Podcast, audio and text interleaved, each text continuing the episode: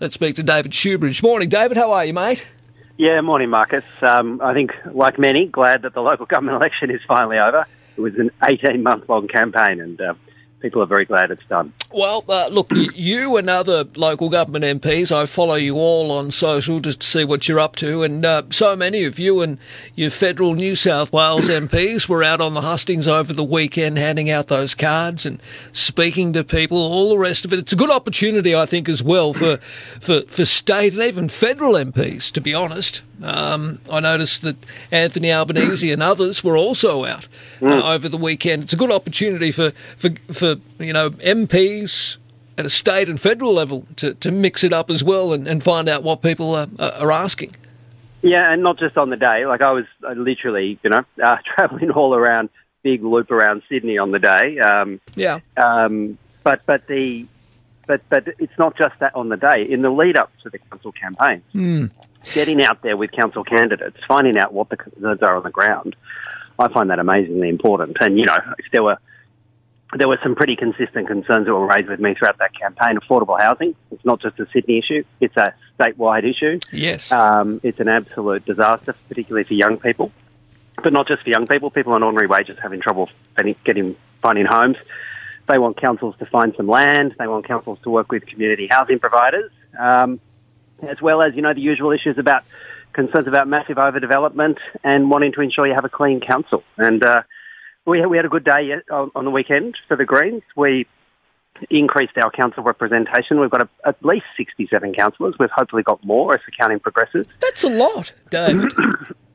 That's a lot. Yeah, well, yeah, we're very happy with it. And, you know, we broke onto new councils like Yass Council, mm-hmm. increased our representation in places like Kiama, um, and um, and we outpolled Labor in the inner west.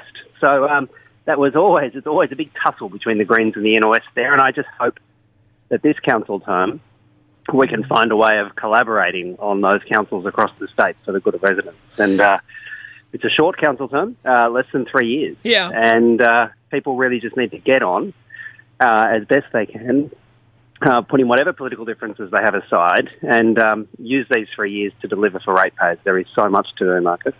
All right. Uh, look, you, mentioned here, and you're right, um, Greens breaking new ground with councils elected uh, in places like Yass, Wagga, Bayside, Burwood, City of Sydney, Lane Cove, Mid Coast, Kempsey, Port Macquarie, Coffs Harbour, and the inner city as well. Why is it that so many people? One thing I did notice when I went and filled in my ballot over the weekend, the number of independents as well as Greens, but mm. just putting that aside for a moment, why are there so many independents running for local council? Well, there's always been a tradition of independence on local councils. In, in much of regional New South Wales, the okay. National Party refuses to endorse. Okay. Um, and so you basically have nationals running as independents. Right. Um, and they're, you know, they're card carrying members of the National Party. And, uh, and same for, you know, some Labor and, and Liberal members in regional New South Wales. The Greens always say, look, we think people should be up front. If you're a Green, run as a Green, and we always sure. run as Greens. Um, but, but I think there's also this view that there's, there's no place for politics on a local council.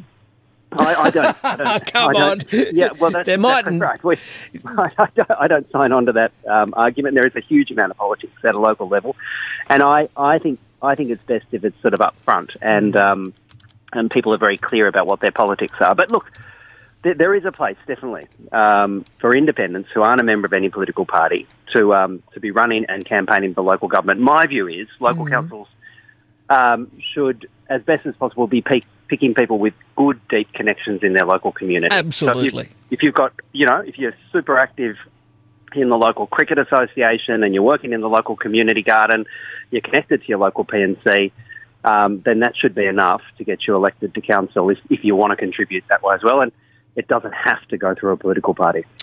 All right, uh, look, it got a little nasty in some areas, including um, out there in Sydney's west. Police were called to a polling booth at a school in Merrylands at around five o'clock after Cumberland City Council Mayor Steve Christou uh, was allegedly assaulted. Video taken at the scene shows a man in shorts pushing the mayor, who's seen dressed in an orange shirt. Um, you know, it almost came to blows. A 29 year old was arrested over this, so it does get a little willing out there on the local government hustings. Yeah, and there's no place for that. I mean, no. it's just outrageous. Um, there, there, was another incident, you know, in uh, in Randwick, indeed, where oh, right. um, uh, police were called because of threats that were made um, um, against some of the um, people just trying to do their bit on the day uh, and be part of democracy. Like there's there's no place at all for that. And and in fact, you know, if, um, equally even more disturbing was um, on Saturday night a, a friend of mine who's a political activist, um, a bloke called Paddy Gibson. Oh yes, yes. Hello, Yeah, he had three skinheads turn up at his house and, um, you know, wearing Eureka flags, calling for him and threatening him. They tore the, tore, tore, um, ripped up the front of his house and, and he had to call police. Good. I mean, the, the idea, political violence has to be a red zone in, in Australia. Any, any moves towards political violence have to be absolutely condemned and stamped out. I don't think we're getting that kind of leadership, to be honest, from, um, um, from some people in politics, but I want to make it clear that's an absolute red line, no go zone. Doesn't matter if it's a Liberal, Labor, Green, Independent. Um, no, no, threats of political violence uh, are ever acceptable. Yeah. No, I agree entirely. And I didn't know about Paddy. Did that make the news? That story or?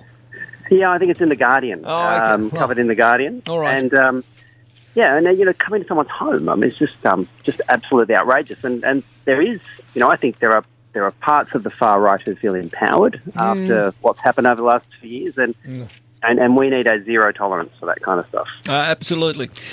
All right.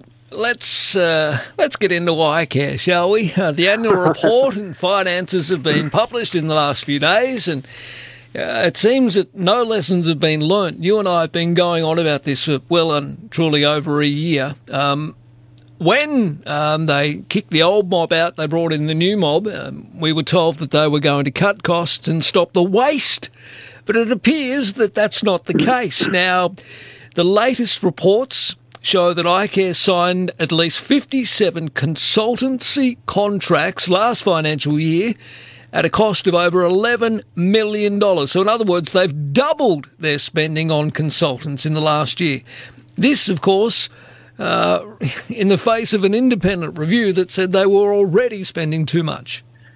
Yeah, it's, it's, this this organisation seems completely out of control. And remember, every dollar, every one of those eleven million dollars, was money that was meant to be set aside to help injured workers, and instead it's gone to the likes of PricewaterhouseCoopers or Deloitte or you know one of these consulting companies that just seems to sit off government and just suck public money down. And um, 57 consultancy contracts in just one year. They're, they're signing more than one a week Yeah. and and then they were told unambiguously they were told they were already um, far too reliant on on consultancy contracts, putting out far too much of their core work to consultancy consultancy contracts. And what did they do? They doubled the spend. I mean.